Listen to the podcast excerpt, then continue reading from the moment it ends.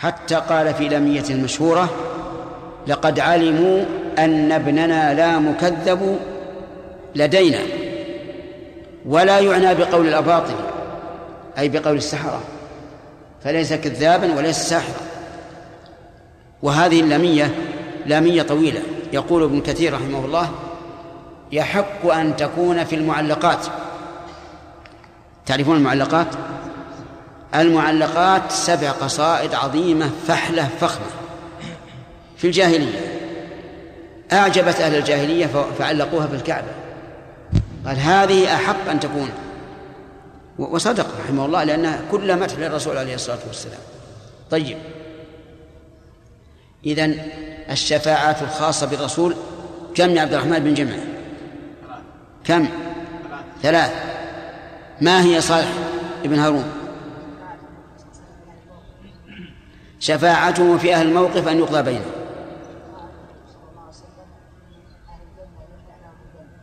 شفاعتهم في أهل الجنة أن يفتح لهم الباب. أن يخفف عنه العذاب. طيب بارك الله فيك. قال قال المؤلف رحمه الله وأما الشفاعة الثانية فيشفع في نعم لا. قال وأما الشفاعة الثالثة فيشفع في من استحق النار. يشفع النبي صلى الله عليه وسلم في من استحق النار. وذلك على وجهين. قال يشفع في من استحق النار ألا يدخلها ويشفع في من دخلها أن يخرج منها. فلها جهتان. الشفاعة في أهل النار لها جهتان. الأولى أن يشفع في من استحق النار ألا يدخلها. والثانية أن يشفع في من دخلها أن يخرج منها. يقول رحمه الله وهذه الشفاعة له ولسائر النبيين والصديقين وغيرهم من الشهداء والصالحين فإن هؤلاء كلهم يشفعون بإذن الله عز وجل. ولهذا قال وغيرهم فيشفع في من استحق النار ألا يدخلها. هذه هذا الوجه لم يبلغني فيه سنة. إلا إذا قيل إن الصلاة على الأموات شفاعة لهم إن كانوا مستحقين للنار ألا يدخلوها. لقول النبي صلى الله عليه وسلم ما من رجل مسلم يموت فيقوم على جنازته أربعون رجلا لا يشركون بالله شيئا إلا شفعهم الله فيه إلا شفعهم الله فيه. فهذه الشفاعة قبل دخول النار.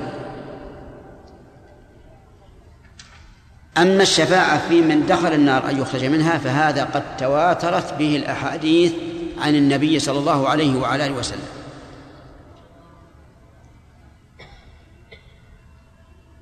وأنشدوا مما تواتر حديث من كذب يعني من كذب عليه متعمدا فليتبوأ مقعده من النار. ومن بنى لله بيتا واحتسب. يعنون بذلك من بنى لله مسجدا بنى الله له بيتا في الجنة.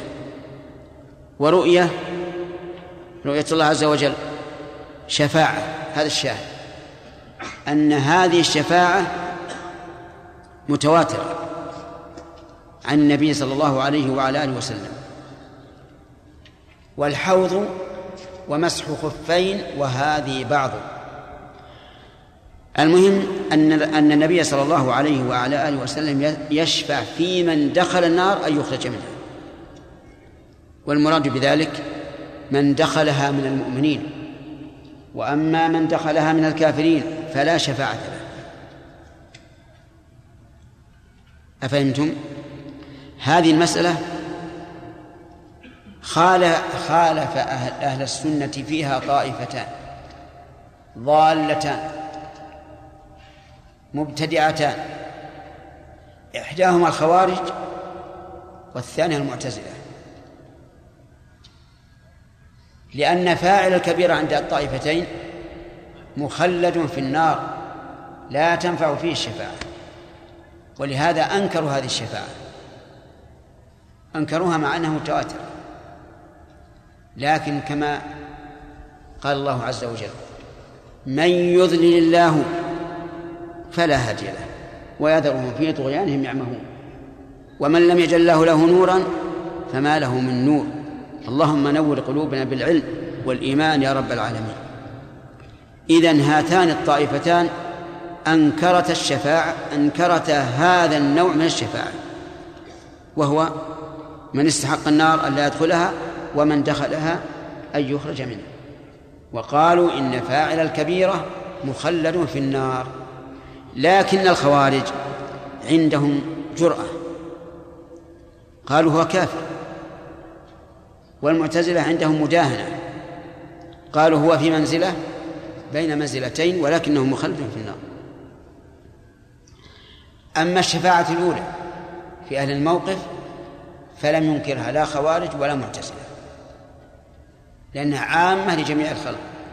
وكذلك فيما يظهر الشفاعة في من؟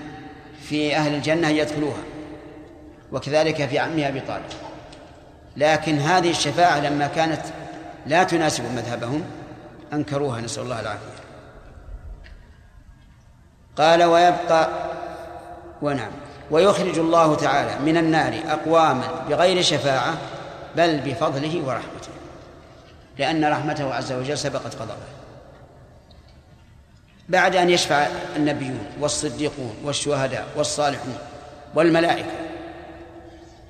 ولا يبقى شيء.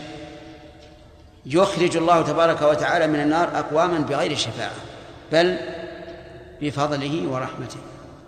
والمراد بذلك من لا يستحقون الخلود. أما من يستحقون الخلود فلا فلا خروج لهم. ثم قال وأصناف ما تضمنته الدار الآخرة. من الحساب والثواب والعقاب.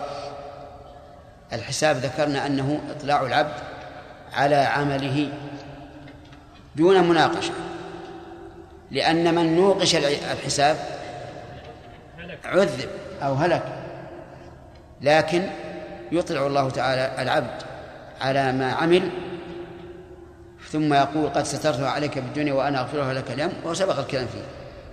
الثواب للحسنات والعقاب للسيئات. والجنة والنار هما مآل الخلق. فإما إلى الجنة وإما إلى النار. نسأل الله أن يجعلنا وإياكم من أهل الجنة.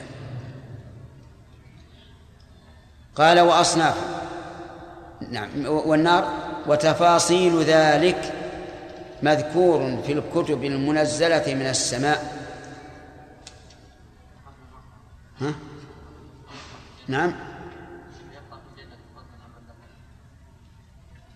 اي نعم نعم أحسنت. قال ويبقى في الجنة فضل عن من دخلها من أهل الدنيا فينشئ الله له لها أقواما فيدخلهم الجنة. يبقى في الجنة فضل عن من دخلها من أهل الدنيا من الإنس والجن.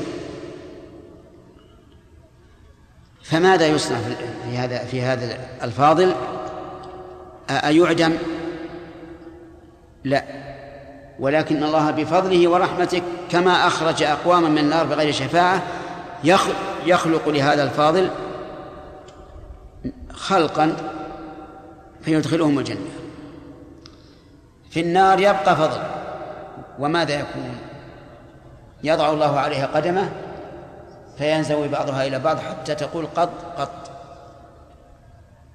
وأصناف ما تضمنت نعم والعقاب والنار وتفاصيل ذلك مذكور في الكتب المنزلة من السماء كالتوراة والإنجيل وصحف إبراهيم وكذلك القرآن الكريم مذكورا مفصلة وفي القرآن أوسع وأشمل وأشد تأثيرا. وإذا شاء أحدكم أن يجمع أصناف العذاب من القرآن وأهوال أهوال القيامة من من القرآن فهو يسير عليه. وفي ذلك معونة له على تدبر القرآن الكريم. وكذلك يقول والآثار من العلم مأثور عن الأنبياء. والمؤلف رحمه الله يبين الواقع. لكنه لا يريد أن نتتبع أو أن نطلب الآثار المأثورة عن الأنبياء. لأن في القرآن ما يشفي ويكفي ولهذا قال وفي العلم الموروث عن محمد صلى الله عليه وعلى آله وسلم من ذلك ما يشفي ويكفي. يعني ما يشفي المريض المحتاج إلى العلم ويكفيه. وفي هذه الجملة إشارة منه رحمه الله إلى أننا لا نتطلب لا نتطلب ما في زبور داود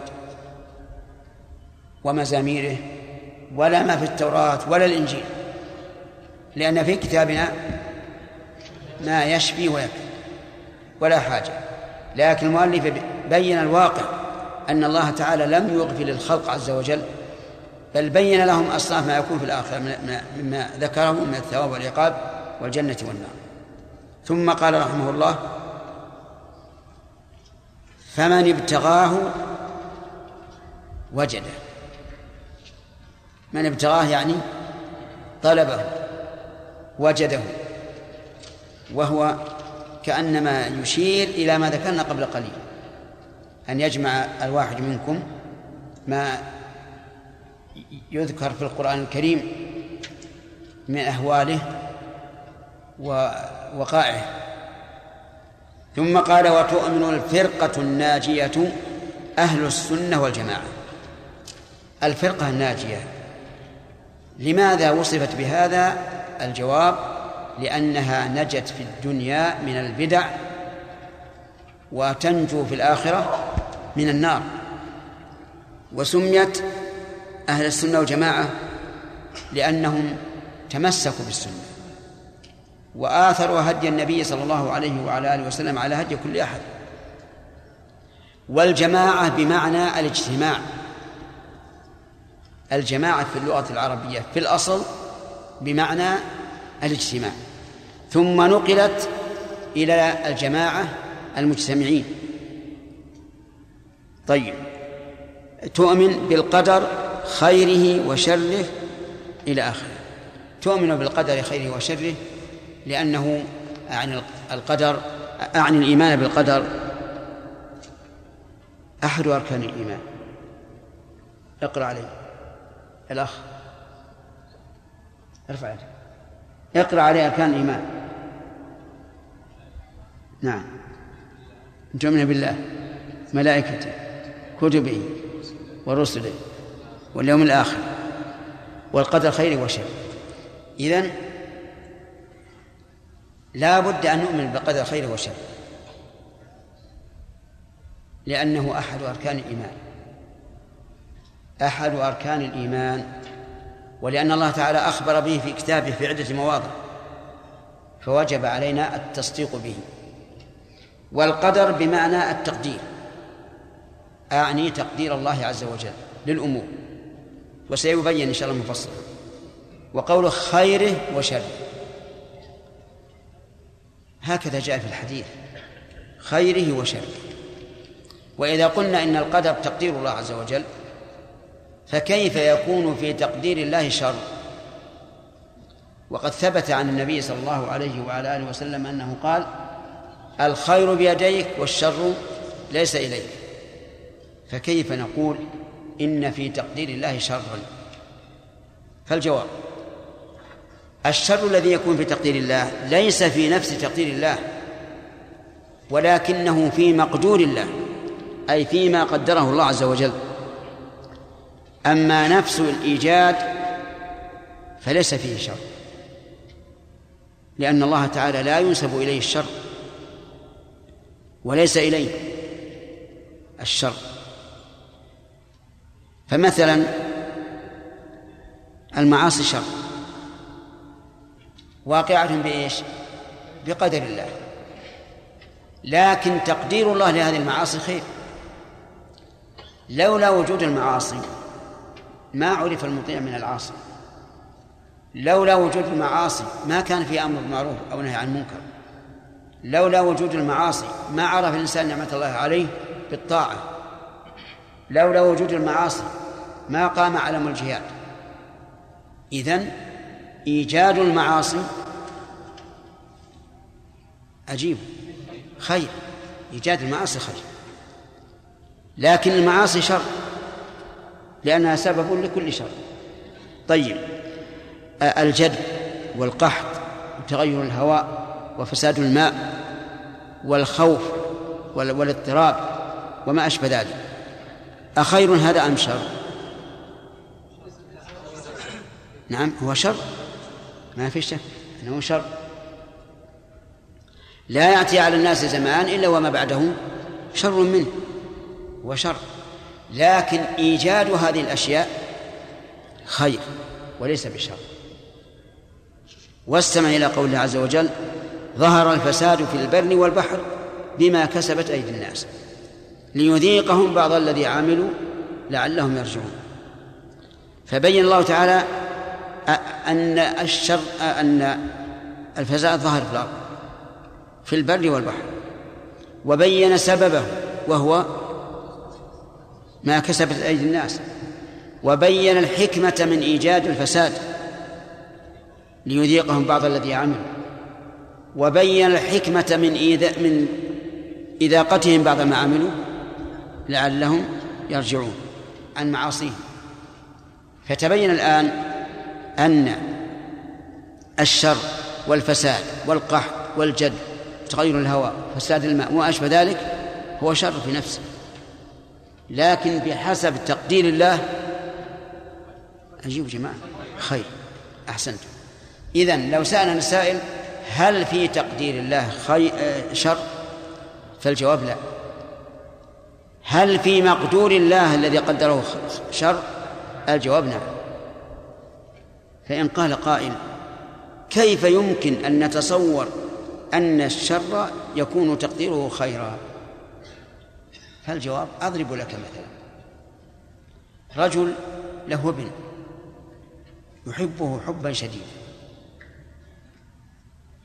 ويود أن يمنع عنه عاصف الهواء من شدة شفقته عليه.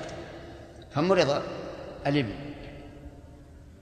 فأتى بالطبيب فقرر الطبيب أن يكوى هذا الابن أربع كيات. هو لا يريد أن يتألم ابنه بأي شيء ولا بالهواء البارد. الآن يتألم بإيش؟ بالنار. هل يمكن أن يأذن الأب للطبيب أن يكويه؟ نعم يمكن. الكي شر لكن يراد به خير. ثم اعلم أن الشر وإن كان شرا قد يكون خيرا للإنسان. قد يكون خيرا للإنسان. وأضرب لك مثلا بالمرض. المرض بالنسبة للإنسان شر. لأنه لا لا يلائم الطبيعة. ولهذا تجده يفر منه دفعا ورفعا. أو لا؟ دفعا يعني قبل أن يقع ورفعا إذا وقع. لكن هو في الحقيقة خير للإنسان نفس المريض. أولا لأنه يعرف به قدر نعمة الله عليه بالصحة. كما قيل وبضدها تتبين, تتبين الأشياء. ثانيا أن هذا المرض يكسر النفس عن كبريائها وعلوائها. ثالثا أن المرض يؤدي بالإنسان إلى أن يلجأ إلى الله عز وجل ويسأله الشفاء والعافية. وهذه نعمة. فصار الآن هذا الشر صار خيرا. فالشر إذا نسبي. حتى حتى الشرور التي تقع هي في الحقيقة نسبية. طيب. والإيمان بالقدر على درجتين. والحقيقة أن قبل أن نخوض في تقسيم يجب أن نعلم أن للإيمان بالقدر فوائد عظيمة. الإيمان بالقدر له فوائد عظيمة. منها أنه أحد أركان الإيمان. فبالإيمان به يكمل الإيمان. واضح؟ ثانيا أنه من تمام الإيمان بربوبية الله عز وجل. من تمام الإيمان بالربوبية لأن الرب هو الذي يتصرف كما يشاء في مربوبه. فهو من تمام الإيمان بالربوبية. ثالثا أنه يكسب العبد طمأنينة واستقرارا. فيتمشى الإنسان على حسب القدر. فتجده في خير ونعيم دائما. ولهذا قال النبي عليه الصلاة والسلام عجبا لأمر المؤمن إن أمره كله خير وليس ذلك لأحد إلا للمؤمن. إن أصابته ضراء صبر فكان خيرا له وإن أصابته سراء شكر فكان خيرا له. احذر أن أن تعبث باللحية. العبث باللحية فيه مضار. هذه جملة اعتراضية. وهي أن الإنسان يسهو ويصرح في أجواء السماء وآفاق الأرض. والثاني أنه ربما تضعف وصول الشعر. ثم يتساقط. الثالث ربما يسهو هو ويمكن. نعم. فإذا احذر هذا. احذر هذا. وأنا إن شاء الله سأنبه أي واحد أراه عابثا بلحيته إن شاء الله. إيه، إيه، نرجع إلى الإيمان بالقدر. فهو يوجب الطمأنينة والاستقرار. لأن الرجل ماذا يقول؟ يقول أن الله سبحانه وتعالى ربي وأنا عبده يتصرف فيه كما شاء. فإن أصابته ضر صبر وإن أصابته سراء شكر. فكان له خير. ثالثا رابعا أن الإيمان بالقدر. يجلو عنك لو. يجلو عنك لو. وش لو هذا؟ لو أني فعلت كذا لكان كذا. إذا آمنت بالقدر ما ما تقدر ما تقول لو. ولهذا قال النبي صلى الله عليه وعلى آله وسلم المؤمن القوي خير وأحب إلى الله من المؤمن الضعيف. يعني القوي في إيمانه مو في جسده. وإن كانت قوة الجسد قد تعطي الإنسان زيادة في العمل الصالح. المؤمن القوي أي في إيمانه خير وأحب إلى الله من المؤمن الضعيف. وفي كل خير. الجملة هذه يسميها العلماء احتراس. احتراس.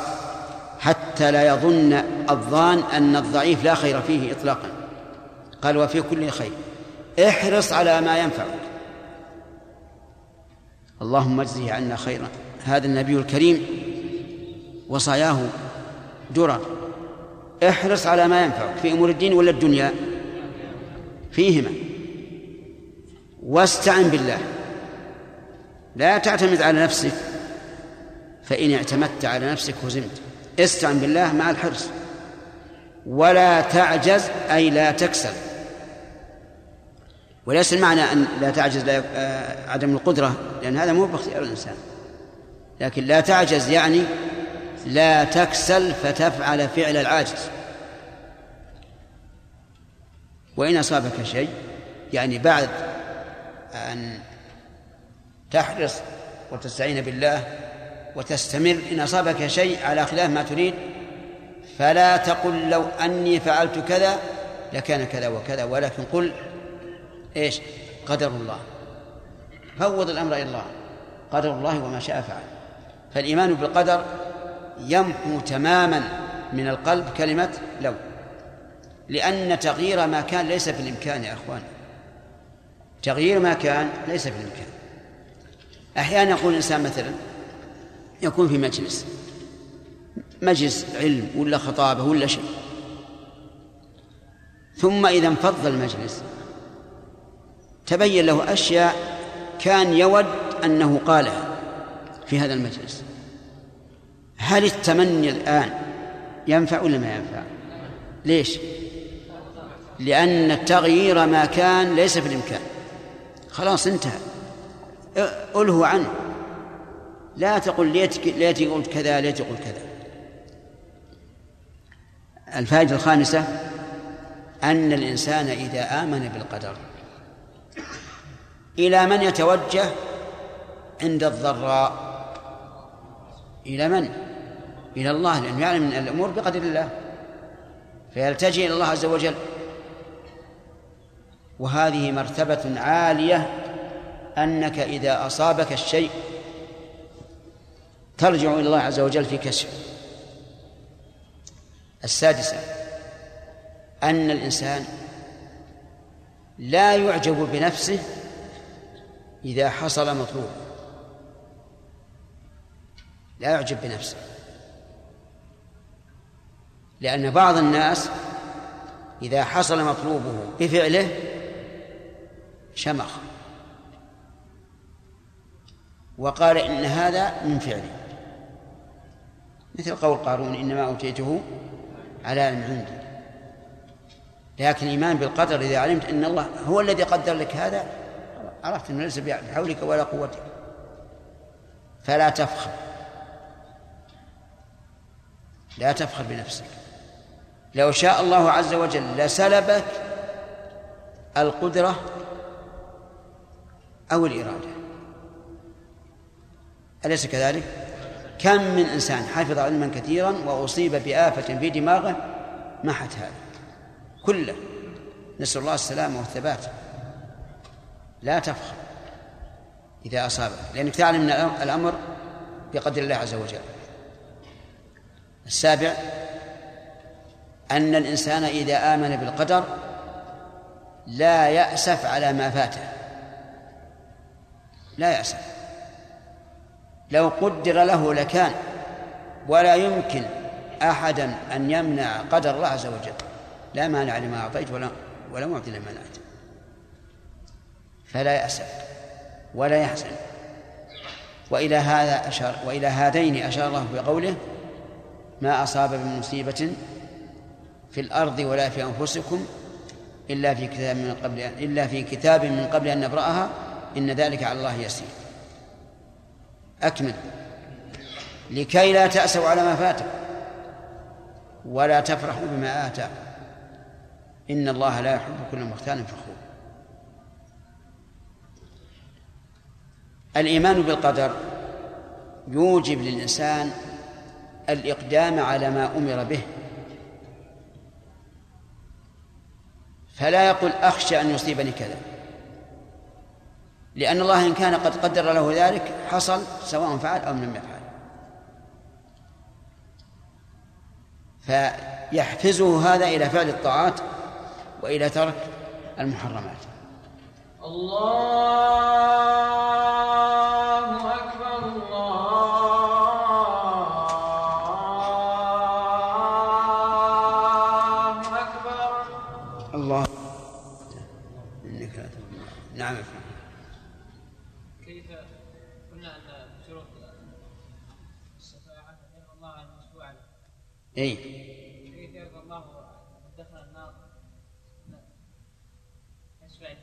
النار اي نعم.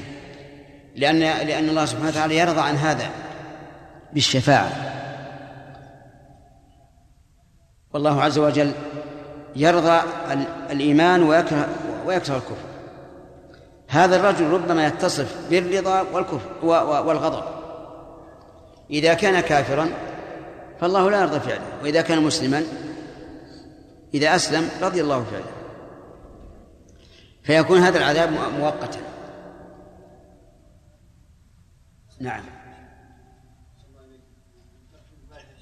إيش؟ إيش؟ نعم. آه، اي نعم. إي نعم الدليل ان ان الرسول أخبر بأنه هذا الحوض يرده الناس وهم عطاش يحتاجون إلى إلى إلى شرب. وبعد آه، صعود الصراط ما يحتاجون. نعم.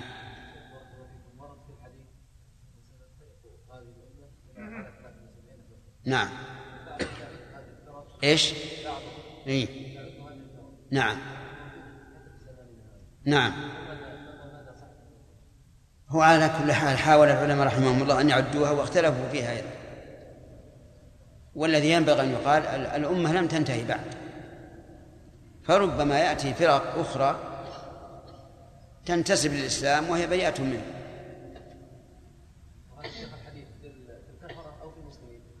لا هذه الأمة. نعم. يدك لا واجد أنا أريد آخر واحد. إيش؟ في رفع يعني رفع الدرجات؟ أي يمكن في الدعاء. فإن النبي صلى الله عليه وسلم قال لأبي س... قال في أبي سلمة وارفع درجته في المهديين. نعم. أحسن الله إليك بعض الشفاعة من جنس شفاعته صلى الله عليه وسلم لأبي طالب نعم ويقول أن أبا لهب يخفف عنه العذاب كل يوم اثنين نعم. فرحه بمولده صلى الله عليه وسلم وعتقه لمولاته ثويبة ويستدلون بأحاديث. فما أدري مدى صحة ما في الحديث الصحيح إلا أنه قال إنه سقي ب... بإبهامه فقط. غير هذا ما لا شيء نعم. أرفع يدك. أرفع يدك.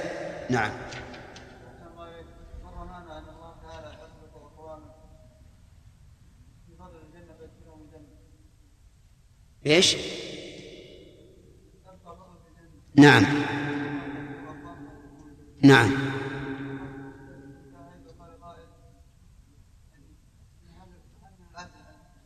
الجنة مع أن بعض إيش؟ إيه. هل لك أن تحتج؟ مثلا. على شخص أعطاه الله علما وفضلا وعبادة أكثر مما عندك هل تحتج على الله؟ نعم هذا نفس الشيء. ما دام الأمر فضلا فلا حجة. الحجة فيما لو قدر الظلم. أما فضل الله يؤتيه من يشاء. انتهى الوقت. إلى أنت. نعم. نستمر الآن. يقول رحمه الله الإيمان بالقدر على درجتين إلى آخر قبل الدخول أيضا. القدر في الواقع موقع نقاش وموقع نزاع وخلاف حتى في عهد الصحابة رضي الله عنهم. يتناقشون فيه. وأكبر ما يكون أن يقول قائل إذا كان الشيء في تقدير الله فلماذا يعذبنا الله عز وجل بشيء قدره عليه؟ أليس هذا من الظلم؟ فيتنازع الناس في هذا وسيأتي إن شاء الله الجواب عن ذلك في, في كلام المؤلف. فيقال لا ظلم. أعطاك الله عقلا وأرسل إليك رسولا وبين لك بالآيات ما يوجب اليقين. وأعطاك حرية التصرف. فلا حجة لك على الله. وإذا قلت إن الله قدر علي فأقول هل أنت تعلم أن الله قدر عليك هذا الشيء قبل أن تفعل؟ عجيب لا ما نعلم.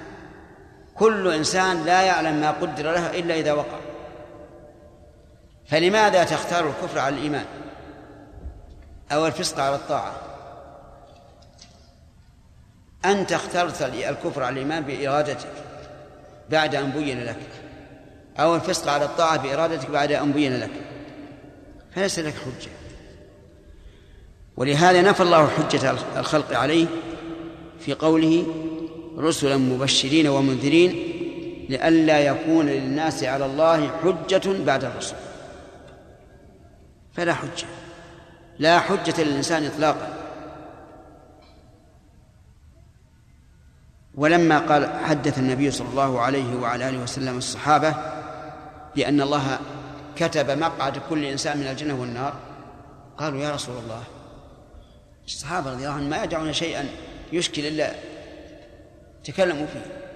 يا رسول الله أفلا ندع العمل ونتكل على ما على الكتاب الأول؟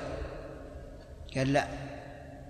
اعملوا فكل ميسر لما خلق له. أما أهل السعادة فييسرون لعمل أهل السعادة وأما أهل الشقاوة فييسرون لعمل أهل الشقاوة. اللهم يسرنا لعمل أهل السعادة. اعمل. وصدق عليه الصلاة والسلام. هل كتب لك المقعد من الجنة والنار بدون سبب؟ أجب. لا بعمل. اعمل. أرأيت لو أن إنسان قال ماني متزوج ماني متزوج يا رجل تزوج. يأتيك الأو... يأتي... يأتيك أولاد. ينفعونك في الدنيا وبعد الممات إن كانوا صالحين. قال لا إن كان الله يريد يجي يجينا عيال جو. وش عد هذا؟ نعم؟ يعد مجنون أو فوق المجنون؟ فوق المجنون. هل يمكن الأولاد ينبتون في السطح؟ ما يمكن. هذا العمل الصالح أيضا. الله جعل الجنة وجعل لها سبب. خلق الجنة وجعل لها سببا. لو قال قائل ما أعمل؟ إن كان الله يريدني من أهل الجنة فأنا من أهل الجنة. ما يصير هذا. لابد أن تعمل السبب. وهذا شيء فطري. إنه ما يمكن إنسان يريد الوصول إلى الشيء إلا بفعل سبب. أرأيت لو أن إنسانا عطشان وبين يديه بئر لا يستطيع أن يشرب منها إلا بسبب حبل ودلو. قال والله إذا كان الله يريد اني اشرب منها شربت ما هو صحيح. لابد من سبب. فالمسألة والحمد لله واضحة. ولا, و و ولا يمكن أن يحتج أحد على الله عز وجل بالقدر أبدا. لأنه لا حجة له. فإن قال قائل إن آدم احتج بالقدر على موسى. إن آدم احتج بالقدر على موسى. كيف ذلك؟ تحاج آدم وموسى فقال له موسى أنت أبونا. خلقك الله بيده وأسجد لك ملائكته وعلمك كل شيء. فلماذا أخرجتنا ونفسك من الجنة؟ قال له أتلومني على شيء كتبه الله علي قبل أن يخلقني بأربع سنة؟ قال النبي صلى الله عليه وعلى آله وسلم فحاجه آدم. حاجة آدم. هكذا لفظ أحمد.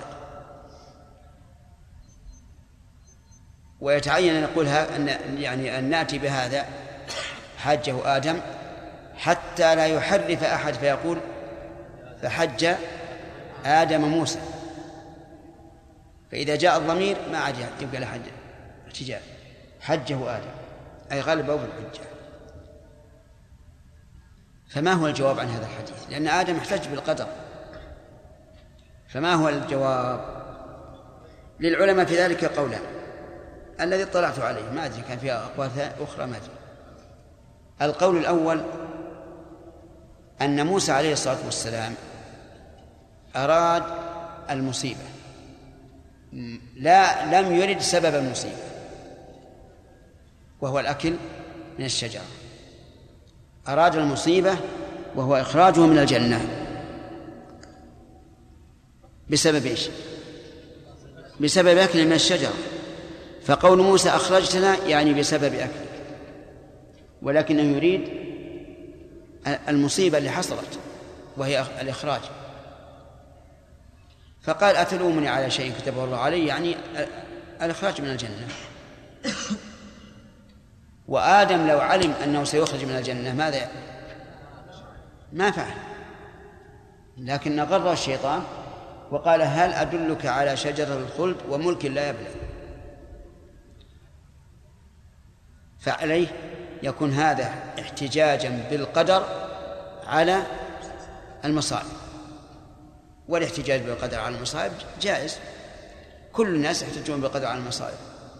إذا مرض الإنسان قال هذا قضاء الله وقدره وإذا حصل عليه حادث قال هذا قضاء الله وقدره ولا ولا في إشكال لأن الممنوع أن تحتج بالقدر على إيه؟ على المعاصي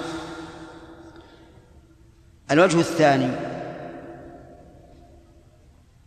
أن الاحتجاج بالقدر على المعصية بعد التوبة منها جائز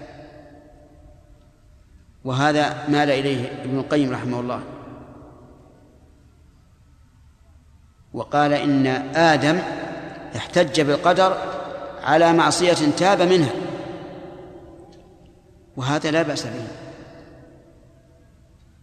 واستدل لهذا أو أيد هذا بأن النبي صلى الله عليه وسلم أتى إلى علي بن أبي طالب وفاطمة ليلا طرقهما ليلا. فقال ألا تقومان؟ يعني قيام الليل. فقال علي رضي الله عنه يا رسول الله أنفسنا بيد الله أنفسنا بيد الله. يعني لو شاء الله لقمنا. فخرج النبي صلى الله عليه وسلم وهو يقول وكا يضرب على فخذه يقول وكان الإنسان أكثر شيء جدلا. ولا أنكر عليه. لأن علي بن أبي طالب احتج بشيء لا قدرة لا قدرة له عليه وهو النوم والنائم معفو عنه كما جاء في الحديث ليس في النوم تفريط.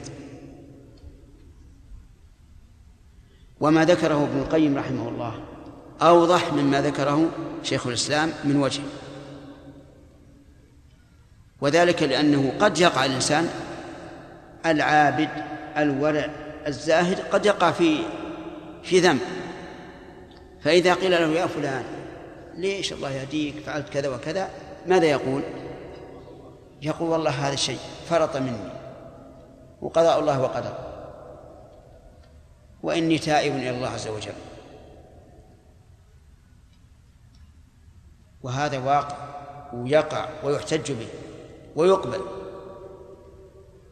والإنسان بشر. الإنسان بشر. لكن شيخ الإسلام قول شيخ الإسلام من وجه أقوى من هذا. شيخ الإسلام يقول ما كان لموسى عليه الصلاة والسلام وهو أحد أولي العزم من الرسل أن يلوم أباه على ذنب تاب منه واجتباه الله بعده وهداه. هو صلى الله عليه وسلم أعلى من أن يلوم أباه على هذا لأنه تاب. والتائب من الذنب كمن لا ذنب له. ويمكن أن نقول بالتعليل بالوجهين جميعا يمكن. أن يكون هذا على المصيبة وآدم إذا وجه هذا إلى الأكل فهو بعد الذنب. ولكن الواقع أن اجتماعهم أن اجتماعهما صعب. فإما أن نرجح إما أن نرجح هذا أو هذا. فإذا قال قائل أليس الله تعالى قد قال لنبيه محمد صلى الله عليه وسلم ولو شاء الله ما أشركوا. حينما أمر فقال اتبع ما أوحي إليك من ربك. وش بعده؟ لا إله إلا هو وأعرض عن المشركين. ولو شاء الله ما أشرك. قلنا هذا خبر من الله عز وجل. يبين به أن وقوع أن الشرك منهم وقع بمشيئته تسلية لمن؟ للنبي صلى الله عليه وسلم. وليس احتجاج وليس اعتذارا عنه. بدليل أن الله قال سيقول الذين أشركوا لو شاء الله ما أشركنا ولا آباؤنا ولا حرمنا من شيء كذلك كذب الذين من قبلهم حتى ذاقوا بأسنا. ولم يذقهم الله بأسه إلا أن حجتهم باطلة. وهم يحتجون بهذا عن المشركين ليبرروا موقفهم من الشرك. لا ليستعتبوا بل ليبرروا موقفهم من الشرك. والأعمال بالنيات ولكل امرئ ما نوى. قال والإيمان بالقدر على درجتين كل درجة تتضمن شيئين. الدرجة الأولى تتضمن العلم والكتابة. قال فالدرجة الأولى الإيمان بأن الله تعالى عليم بما الخلق عاملون بعلمه القديم الذي هو موصوف به أزلا وأبدا وعلم جميع أحوالهم من الطاعات والمعاصي والأرزاق والآجال هذا الشيء الأول مما تتضمنه الدرجة الأولى. الإيمان بأن الله عليم بما الخلق عاملون. عليم بجميع أحوالهم. وقوله رحمه الله بعلمه القديم القديم عند الفلاسفة هو الذي لا أول له. بمعنى الأزلي بمعنى الأزلي وليس كالقديم بمعنى اللغة. القديم في اللغة ما كان سابقا لغيره وإن كان حادثا. كقوله تعالى والقمر قدرناه منازل حتى عاد كالعرجون القديم لكن عند الفلاسفة القديم هو الذي لا لم يزل موجودا. ولهذا قال المؤلف رحمه الله الذي هو موصوف به أزلا وأبدا علم الله موصوف به الله أزلا وأبدا. الفرق بينهما أزلا يعني في الماضي وأبدا يعني في المستقبل وإلى هذا يشير قول الله تعالى فيما ذكره عن موسى حين سأله فرعون ما بال القرون الأولى قال علمها عند ربي في كتاب لا يضل ربي ولا ينسى لا يضل إيش؟ وش معنى لا يضل؟ لا يضل وش معنى؟ لا يجهل. والضلال يأتي بمعنى الجهل كقوله تبارك وتعالى للنبي صلى الله عليه وسلم ووجدك ضالا فهدى. طيب.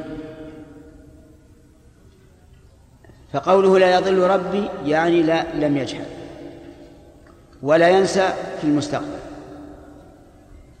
هذا معنى قول المؤلف أزلا وأبدا.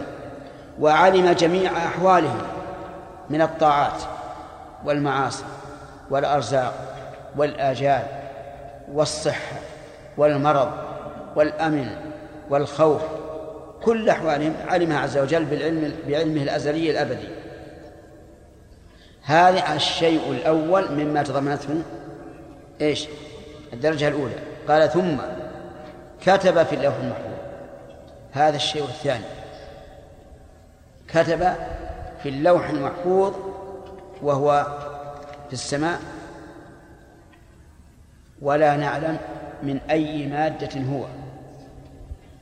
لو قال قائل هذا لوح محفوظ.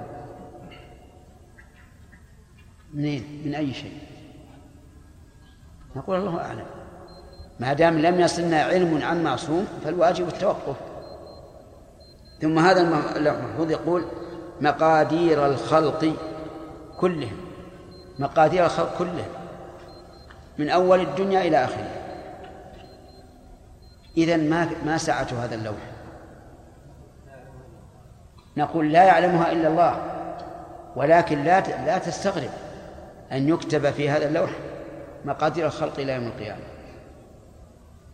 لأن الآن ومن صنع الإنسان نجد أن قرص الليزر نعم ما تعرفونه ولا لا؟ ها؟ شيء يجعل بالكمبيوتر. نعم. ديسك. اسمه ديسك. إيه. أو د... نعم. أنا رأيت الصوان نعم. على كل حال هي صغيرة وفيها يلقب نعم. فيها الحديث. الأمهات الست وفيها موطأ مالك وفيها شيء عجيب يعني. صحيح؟ الصغيرة ذي ما شاء الله. يلا. هذا وهو صنع آدم. فكيف بخلق الرحمن عز وجل؟ على كل حال لا يلزم أن يكون هذا اللوح كبيرا جدا إلا إذا ورد به آه، سمع إن ورد به سمع قلنا بما جاء به السمع وإلا لا تستغرب. وقول المحفوظ الذي حفظ أن تناله الأيدي.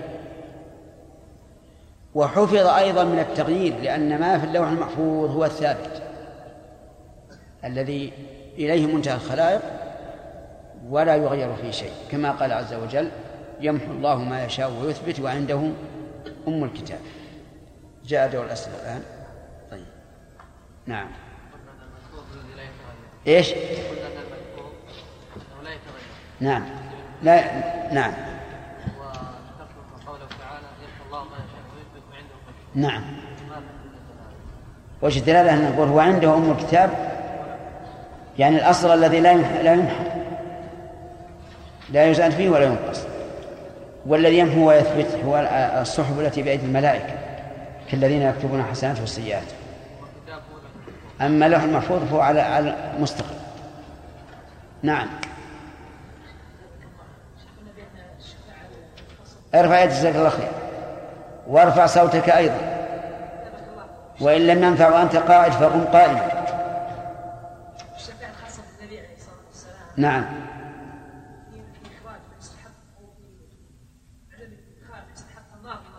نعم. ها؟ في الدنيا قد تكون في الدنيا نعم. شيخ يلزم من هذا أن لا تكون خاصة بالنبي عليه الصلاة والسلام؟ هي ما هي بخاصة بالنبي. هذا للنبي وغيره. الشفاعة في من يستحق النار ألا يدخلها وفي من دخل أن يخرج منها للنبي صلى الله عليه وسلم وغيره نعم. قلنا يا شيخ ان الايمان بالله الايمان بالكتب بإيش؟ نعم نوع من الكتب منزل على الانبياء التوراه والانجيل قديما ام الان موجوده الان لا لا الموجة الآن محرف نريد التوراة التي نزلت على موسى بدون تحريف. لا لا ما ما ما ما نؤمن بها. نعم. الشفاعة يشفعون نعم. هل يلزم من هذا أن يكون الله سبحانه وتعالى يشفع يوم القيامة؟ إيش؟ يشفع الله سبحانه وتعالى يوم القيامة في النار يشفع سبحان الله. الله يشفع. هل أحد أكبر من الله؟ الشافع دون مرتبة المشروع إليه. ما يمكن يقول الله يشفع الله يشفع صح. نعم. لا لا بهذا اللفظ لا ما أدري عنه. لكن ما يمكن يشفع لمن؟ نعم. أحسن الله إليك يخرج الله سبحانه وتعالى أقواما بغير شفاعة. نعم. بفضله ورحمته. نعم. وجاءت عامة وجاءت في الحديث لم يعملوا خيرا قط. نعم. كيف آه، قيدناها بأنهم غير الخالدين في النار؟ نعم. أي لأن معهم أصل الإيمان. هؤلاء معهم أصل الإيمان. فإن كانت اللفظة محفوظة فالمعنى أن هؤلاء آمنوا ولم يعملوا خيرا ينجيهم من النار أحسن الله إليك أليس الإيمان خيرا بلى. ولولا الإيمان لبقوا في النار. أي يعني من الأعمال الأخرى غير الإيمان. لكن لعلك تأتي تقول هذا يدل على أن على أن تارك الصلاة غير مخلد في النار. أنا أخشى أن تقول علينا. فيقول هذا عام وحديث كفر تارك الصلاة خاص. انتهى بسم الله الرحمن الرحيم. الحمد لله رب العالمين وصلى الله وسلم على عبده ورسوله نبينا محمد وعلى آله وأصحابه أجمعين. قال شيخ الإسلام ابن تيمية رحمه الله تعالى في كتابه العقيدة الواسطية فأول ما خلق الله القلم قال له اكتب قال ما أكتب. أولا أولا منصوب على الظرفية. فأول ما خلق الله القلم قال له اكتب قال ما أكتب. قال اكتب ما هو كائن إلى يوم القيامة فما أصاب الإنسان لم يكن ليخطئه وما أخطأه لم يكن ليصيبه جفت الأقلام وطويت الصحف. كما قال تعالى ألم تعلم أن الله يعلم ما في السماء والأرض؟ إن ذلك أنا عندي ما في السماوات و... وهي غلط. اللي عنده مثل نسخة يعد نعم. ألم تعلم أن الله يعلم ما في السماء والأرض؟ إن ذلك في كتاب إن ذلك على الله يسير. وقال ما أصاب من مصيبة في الأرض ولا في أنفسكم إلا في كتاب من قبل أن نبرأها. إن ذلك على الله يسير. وهذا التقدير التابع لعلمه سبحانه. يكون في مواضع جملة وتفصيلا. وقد كتب في اللوح المحفوظ ما شاء. وإذا خلق جسد الجنين قبل نفخ الروح فيه بعث إليه ملكا بعث إليه ملكا فيؤمر بأربع كلمات فيقال له اكتب رزقه وأجله وعمله وشقي أم سعيد ونحو ذلك. فهذا التقدير قد كان ينكره غلاة القدرية قديما ومنكروه اليوم قليل. بسم الله الرحمن الرحيم. الحمد لله رب العالمين. وصلى الله وسلم على نبينا محمد وعلى آله وأصحابه ومن تبعهم بإحسان إلى يوم الدين. سبق لنا مرتبة بيان مرتبة الإيمان بالقدر من من الدين.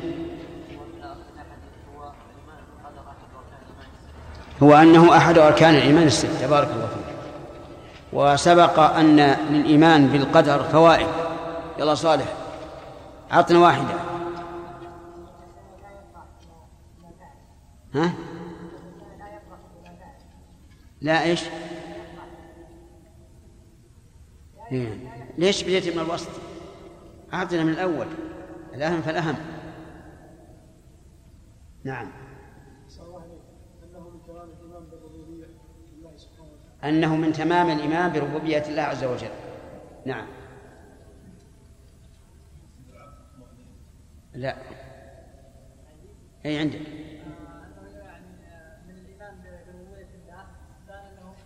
ذكرناه. نعم. يعني إذا ما ما حاجة ترتيب على الحال أخذت؟ ما يمكن. نعم. طيب. أنه يكسب العبد طمأنينة واستقرار. كيف ذلك؟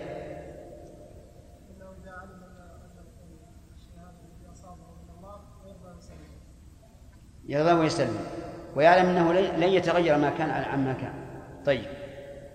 نعم. إيش؟ نعم.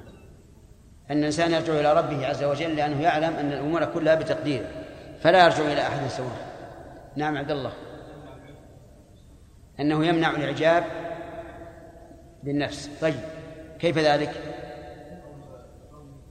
لا كيف ذلك؟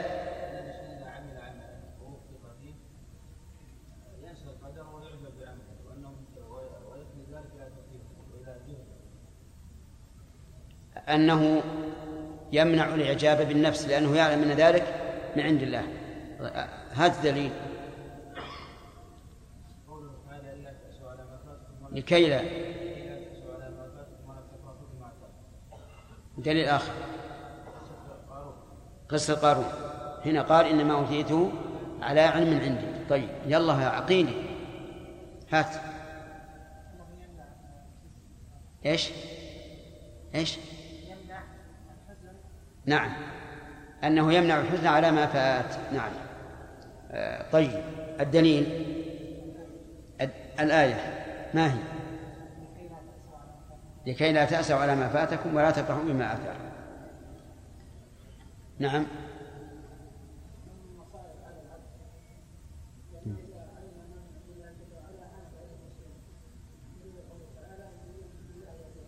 نعم. أنه يهون المصائب على العبد لأنه إذا علم أنها من عند ربه عز وجل رضي بها وسلم والدليل ومن يؤمن بالله يهدي قلبه. قال علقمة أحد أتباع عبد الله بن مسعود هو الرجل تصيبه المصيبة فيعلم أنها من عند الله فيرضى ويسلم.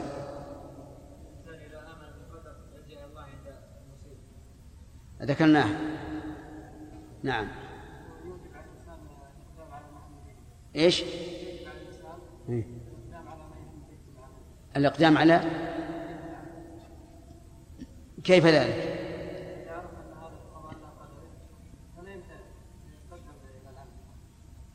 ما هو ظاهر. نعم. ذكرت. نعم. إيش؟ كيف ذلك؟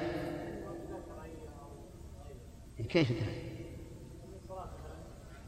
لكن كيف كيف يكون هذا له علاقة بالإيمان بالقدر؟ نعم.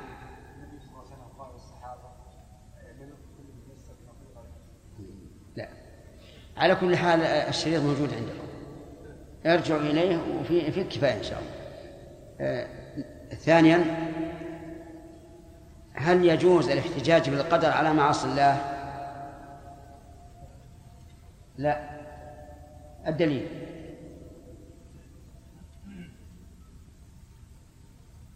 الدليل. نعم. إذا لم تأتي بالدليل فات عليك؟ نعم عبد الله. ها. لا لا ما في تفصيل. ها؟ غلط. يلا عبد الرحمن. ما هو الدليل على أنه لا يجوز الاحتجاج بالقدر على المعاصي؟ وأن الحجة نعم وأن الحجة مردودة.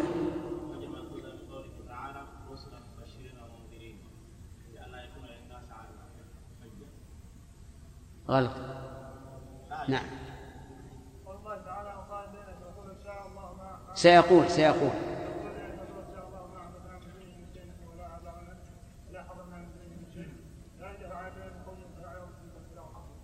لا غير هذا. هذه ما هي أول سيقول نعم. غلط. غلط. غلط. نعم يلا صالح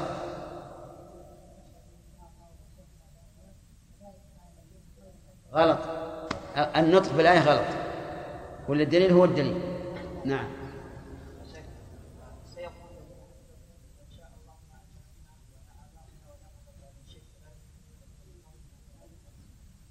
تمام. هذه الآية. سيقول الذين أشركوا لو شاء الله ما أشركنا ولا آباؤنا ولا حرمنا من شيء كذلك كذب الذين من قبلهم حتى ذاقوا بأسنا. ومن من المعلوم أنه لو كان لهم حجة إيش؟ ما ذاقوا بأس الله لأنهم يكونوا معذورين. لو قال قائل إن الله تعالى قال لنبيه محمد صلى الله عليه وعلى آله وسلم و ولو شاء الله نعم. اتبع ما أوحي إليك من ربك. لا إله الا إيش؟ لا إله إلا هو وأعرض عن المشركين ولو شاء الله ما أشركوا. يلا يا فراس. هذا الخبر يراد به التسليه للنبي عليه الصلاه والسلام المراد التسلية للنبي صلى الله عليه وسلم وأن هذا بمشيئة الله فيرضى رسول الله صلى الله عليه وعلى آله وسلم. لكن حجة المشركين والعصاة يحتجون بالقدر ليبرروا موقفهم وليقولوا نحن ما فعلنا شيئا. هذا بقدر الله. طيب ما الجواب على قصة موسى وآدم؟ إبراهيم. نعم الجواب الأول ان موسى عليه السلام لم يحتج على آدم في المقصد التي وقع فيه انه يحتج بالمصيبه تمام وهي الاخراج من الجنه نعم. والجواب الثاني أن الاحتجاج على المعاصي بعد أن يتوب منها سائر. تمام. وهذان الجوابان أحدهما للشيخ الإسلام ابن تيمية والثاني لابن القيم. طيب. ثم هنا حجة واضحة جدا. ان نقول العاصي ما الذي أعلمك أن الله قد كتب عليك المعصية؟ أعنده علم؟ ليس عنده علم. لأننا لا نعلم عن المقدور إلا بعد وقوعه. فلماذا لم تقدر أن الله تعالى كتبك من المهتدين واهتديت؟ لماذا لم تقدر هذا؟ فسيبقى لا حجة له. ثم نقول أيضا ألست لو لو ذكر لك بلد طريقه آمن والبلد فيه رخاء العيش ورغده وبلد آخر طريقه مخوف والبلد أيضا ليس فيه ما يرتاح له الإنسان. أيهما يختار؟ يختار الأول. لا يمكن يختار الثاني ويقول هذا مكتوب عليه. فإذا كان هذا في أمور الدنيا فلماذا تحتج بالقدر في أمور الآخرة؟ الإيمان بالقدر على درجتين يقول شيخ الإسلام كل درجة تتضمن شيئين الدرجة الأولى تتضمن العلم والكتابة. العلم والكتابة. قال رحمه الله أما العلم فإن الله تعالى عليم بما بما الخلق عاملون بعلمه الأزلي. وأما الكتابة فإن الله تعالى كتب في اللوح المحفوظ مقادير الخلق إلى يوم القيامة. دليل ذلك قوله صلى الله عليه وسلم إن أول ما خلق الله القلم قال له اكتب خاطبه والقلم جماد ولكن الله تعالى إذا خاطب شيئا أنطقه لما خاطب الأرضين والسماء ماذا قال؟ قال ائتيا طوعا أو كرها قالتا أتينا طائعين فالله تعالى يخاطب من خلقه ما شاء. وإذا خاطب شيئا انطق فالقلم قال له اكتب؟ قال ربي وم قال ربي ما ما أكتب. يعني أي شيء أكتبه. الامتثال حصل لا شك. القلم الآن ابدا استعدادا. لكن لا يدري ماذا يكتب. فقال الله تعالى له اكتب ما هو كائن إلى يوم القيامة. فكتب ما هو كائن إلى يوم القيامة. وفي هذا دليل على أن الخطاب المجمل لا يلام عليه الإنسان إذا استفصل فيه. الخطاب المجمل في القرآن والسنة لا تلام عليه إذا استفصلت فيه لأنه لا يمكن امتثاله إلا إلا بمعرفته.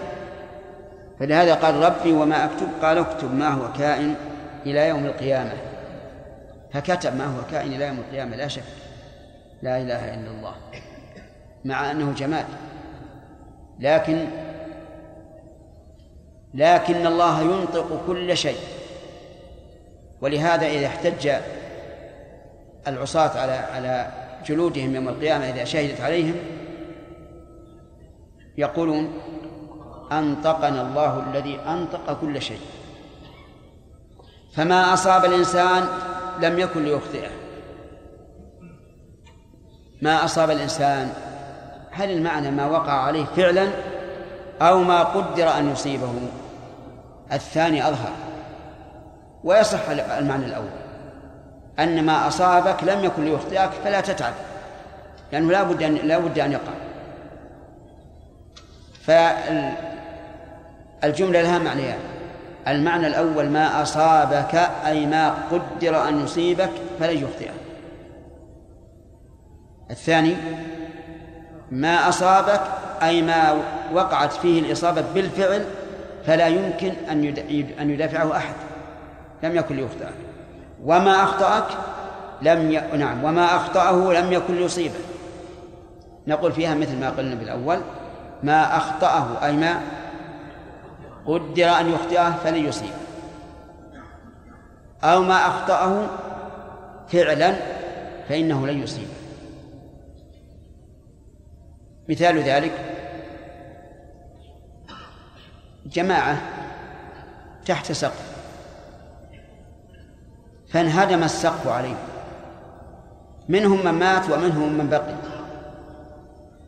نقول في الذين ماتوا ما أصابهم لم يكن ليخطئهم. ونقول للآخرين ما أخطأهم لم يكن ليصيبهم. قال جفت الأقلام التي كتب بها. وهذا يدل على أن الأقلام التي كتب كتبت بها المقادير لها مداد يكتب به ييبس ويكون رطبا. وطويت الصحف. الصحف التي كتبت فيها المقادير. كما قال الله تعالى ألم تعلم أن الله يعلم ما في السماء والأرض؟ الجواب؟ جواب. بلى. أعلم هذا. يعلم ما في السماء والأرض من صغير وكبير. ثم قال إن ذلك في كتاب. أي ما في السماء والأرض في كتاب. أي في مكتوب وهو اللوح المحفوظ. إن ذلك على الله يسير. إن ذلك المشار إليه. الكتابة لا العلم. لأن العلم لا يقال إنه يسير أو غير يسير لأنه صفة ذاتية لازمة لله عز وجل. لكن المراد إن ذلك أي كتابة ما هو كائن إلى يوم القيامة يسير على الله عز وجل. بماذا حصل؟ اكتب ما هو كائن. فكتب. فهو يسير على الله عز وجل. وقال تعالى وما ما أصاب من مصيبة في الأرض كالجد والزلازل والحرائق وما أشبه هذا. ولا في أنفسكم كالأمراض العضوية والنفسية والعقلية وغير ذلك. ويشمل قوله ولا ويشمل قوله ولا في أنفسكم ما أصاب الأهل لأن الأهل من النفس إلا في كتاب وهو اللوح المحفوظ من قبل أن نبرأها إن ذلك على الله يسير. من قبل أن نبرأها أي أن نخلقها ونوجدها فعلى أي شيء يعود الضمير؟ أمامنا مصيبة كلمة مصيبة كلمة الأرض كلمة أنفسكم فإلى أيها يعود يصلح أن يعود على الجميع.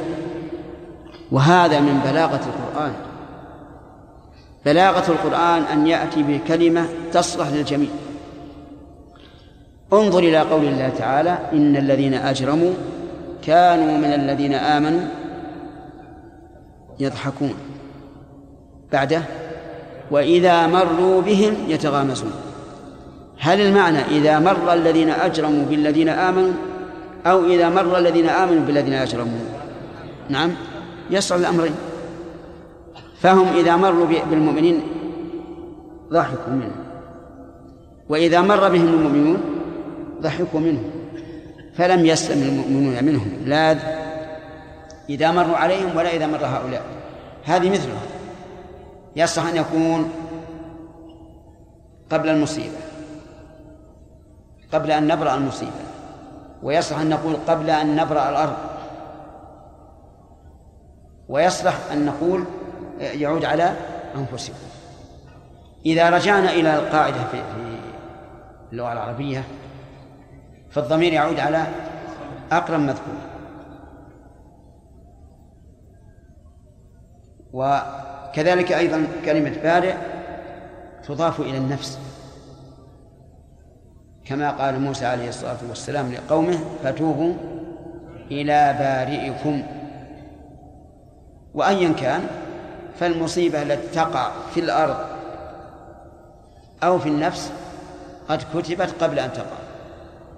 إن ذلك على الله يسير.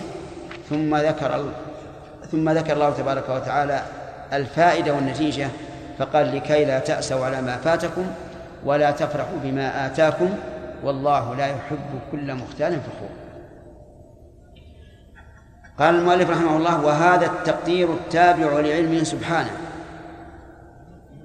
هذا التقدير التابع لعلمه يشير إلى التقدير الذي كتب في اللوح المحفوظ يكون في مواضع جملة وتفصيلا. فقد كتب في اللوح المحفوظ ما شاء. مما أراد الله عز وجل أن يكون إلى يوم القيامة. وإذا خلق جسد الإنس... وإذا خلق جسد الجنين قبل نفخ الروح فيه بعث إليه ملكا فيؤمر بأربع كلمات فيقال له اكتب رزقه وأجله وعمله وشقي أم سعيد ونحو ذلك. هذا يسمى التقدير العمري الذي يكون والإنسان في بطن أمه ويكون إذا مر عليه مئة وعشرون يوما. لحديث ابن عباس ابن مسعود رضي الله عنه. أن الخلق يكون أربعين يوما نطفة لكنها تتغير شيئا فشيئا. ليس معنى أن النطفة تقفز إلى علقة لا تتغير شيئا فشيئا فإذا تم لها أربعون سنة أربعون يوما صارت علقة. علقة يعني قطعة من دم وتبقى أربعين يوم. ولكنها تتغير شيئا فشيئا إلى أن تكون مضغة يعني لحمة بقدر ما يمضغه الإنسان. أربعين يوما. فالجميع مئة وعشرون يوما أي ثلاثة أشهر.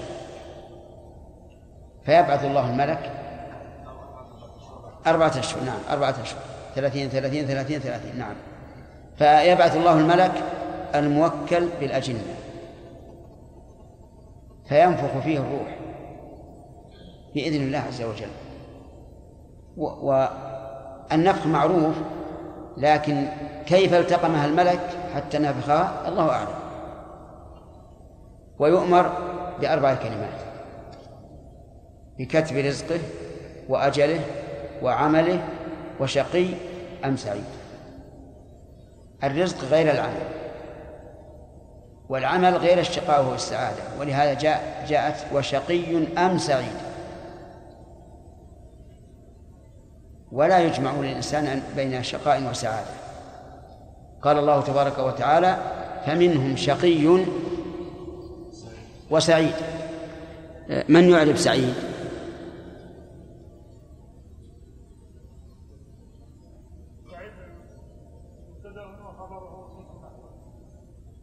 خبر محذوف مبتدا خبر محذوف.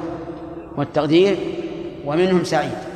ولا يصح أن يكون معطوفا على شقي لو عطف على شقي صار صارت الصفتان في موصوف واحد. وهذا المعنى فاسد. طيب. بكتب رزقه يعني ما يرزق به في الدنيا. من مال وعلم وصحة وأولاد وغير ذلك. وأيضا عمله. هل هو صالح أو فاسد أو خلطوا عملا صالحا وآخر سيئا؟ وشقي أم سعيد؟ شقي يعني من أهل النار والعياذ بالله أو سعيد من أهل الجنة. فيكتب يكتب هذا بأمر الله عز وجل.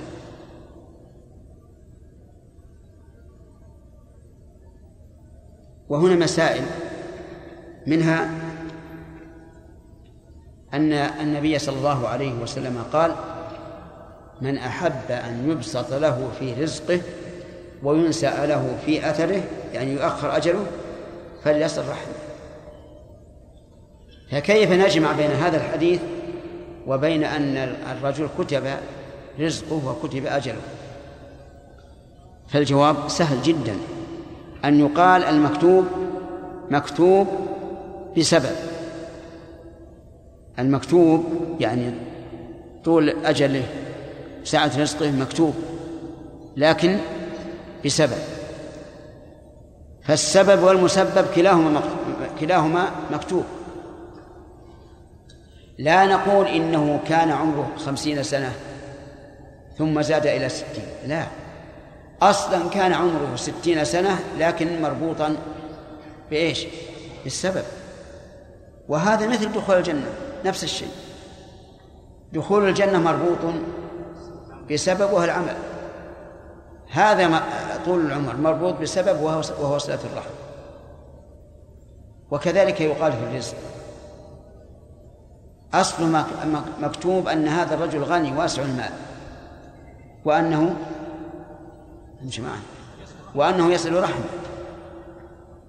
إذا إذا قال قائل إذا كان كذلك فما فائدة كلام النبي عليه الصلاة والسلام؟ فالجواب أن فائدته الحث على صلة الرحم. ومن ومن قضى الله أنه واصل رحمه فقد قضى أن أجله ممتد أو رزقه واسع وهذا أمر مجهول لنا. طيب قوله في حديث أبي سعيد ابن مسعود. فهو الذي لا إله لا إله غيره إن أحدكم ليعمل بعمل أهل الجنة حتى ما يكون بينه وبينها إلا ذراع. فيسبق عليه الكتاب فيعمل بعمل أهل النار فيدخلها. والثاني إن أحدكم ليعمل بعمل أهل النار حتى ما يكون بينه وبينها إلا ذراع فيسبق عليه الكتاب فيعمل بعمل أهل الجنة فيدخل هذا أيضا مشكل.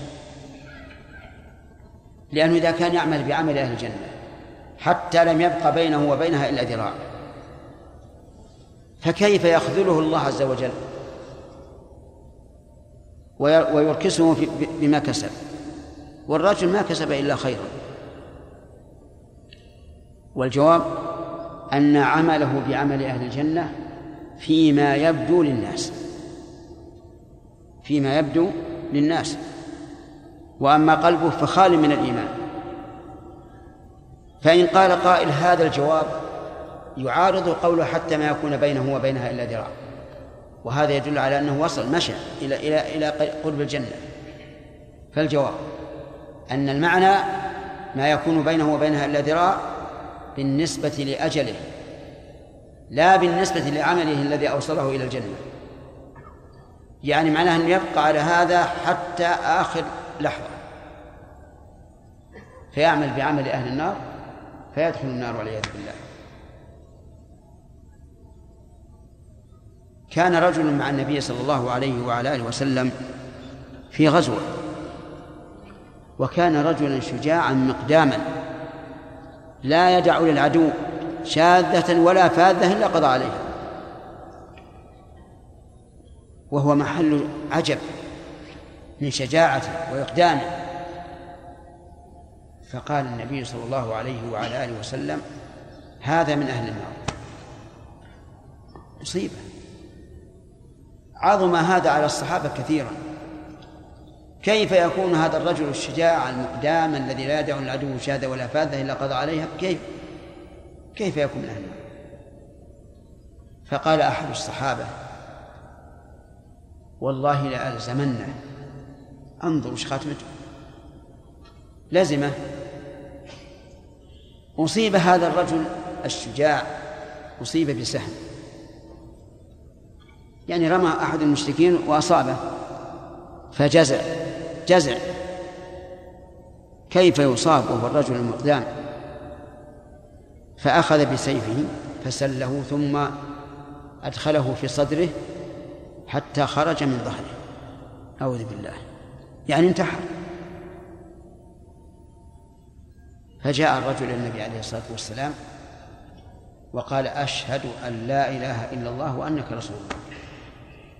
أو قال أشهد أنك رسول الله. قال بما؟ قال إن الرجل الذي قلت إنه من أصحاب النار فعل كذا وكذا. فقال النبي صلى الله عليه وعلى آله وسلم إن الرجل ليعمل بعمل أهل الجنة فيما يبدو للناس وهو من أهل النار. قيدها الرسول عليه الصلاة والسلام والحمد لله. لكن أقول يا أخواني طهر طهر القلب. طهر القلب. لا تكن عاملا بعمل أهل الجنة فيما يبدو للناس والقلب أسود. احرص على تطهير القلب حتى يختم لك بخاتمة السعادة. أسأل الله أن يختم لي ولكم بخاتمة السعادة. آمين. فتبين الحمد لله أن لا إشكال في الحديث. يعني حديث ابن مسعود. إن الرجل لا يعمل بعمل أهل الجنة حتى ما يكون ما يكون بينه وبينها إلا ذراع. ذراع في إيش؟ قرب أجله. وليس المعنى أن عمله أوصله إلى قرب الجنة. لأنه عمله حابط فيما يبدو للناس. ويقال بالآخر يعمل بعمل أهل النار حتى ما يكون بينه وبينها إلا ذراع. يعني قرب الأجل. فيعمل بعمل أهل الجنة فيدخلها ولهذا شاهد. رجل يقال له الأصيرم من بني عبد الأشهر. كان كافرا. منابذا للدعوة الإسلامية. في غزوة أحد سمع الهيعة. فألقى الله في قلبه الإسلام. سبحان الله. ذلك فضل الله يتم يشاء فأسلم وخرج يقاتل فلما جعل الصحابة يتفقدون قتلاهم وجدوا هذا الرجل. فقال له قومه ما الذي جاء بك يا أصير ألست يعني ضد هذه الدعوة؟ هل أنت أتيت حدبا على قومك أم رغبة في الإسلام؟ قال بل رغبة في الإسلام. وشهد بالحق. وأمر وأقرأهم السلام على رسول الله صلى الله عليه وسلم. فتأمل هذا الرجل. كل عمره وهو يعمل بعمل من؟ أهل النار. حتى إذا قرب أجله وقد كتب الله له السعادة أسلم وجاهد وقتل شهيدا. من هذا التطبيق المهم على كل حال أن, أن, أن هذا الحديث كتب رزقه وأجله وعمله وشقي أو سعيد كل هذا له أسباب. كل هذا له أسباب ولا ولا إشكال فيه والحمد لله. قال فهذا التقدير قد كان ينكره غلاة القدرية قديما ومنكروه اليوم قليل. إيش التقدير؟ يعني العلم والكتابة. كان غلاة القدرية ينكرونه في الأول. ويقولون إن الله لا يعمل أعمال لا يعلم أعمال العباد ولم يقدر أعمال العباد وأن العباد مستقلون بأعمالهم وأن الله لا يعلم بها لا يعملوها. فجعلوا علم الله كعلم المخلوق ولهذا هم مشبهة في الحقيقة في باب القدر. جعلوا علم الخالق كعلم كعلم المخلوق وقالوا إن الله لا يعلم أعمال العباد حتى يعملوها. وكانوا يقولون إن الأمر أنف يعني مستأنف.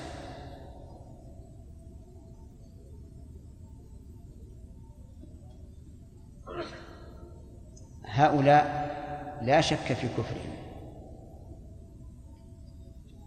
لأنهم أنكروا ما أخبر الله به عن علمه الواسع وأنه بكل شيء عليم وأنه كتب في اللوح المحفوظ ما ما أراد الله عز وجل. لكن شيخ الإسلام رحمه الله في عصره يقول إن منكره منكر إن منكريه اليوم قليل.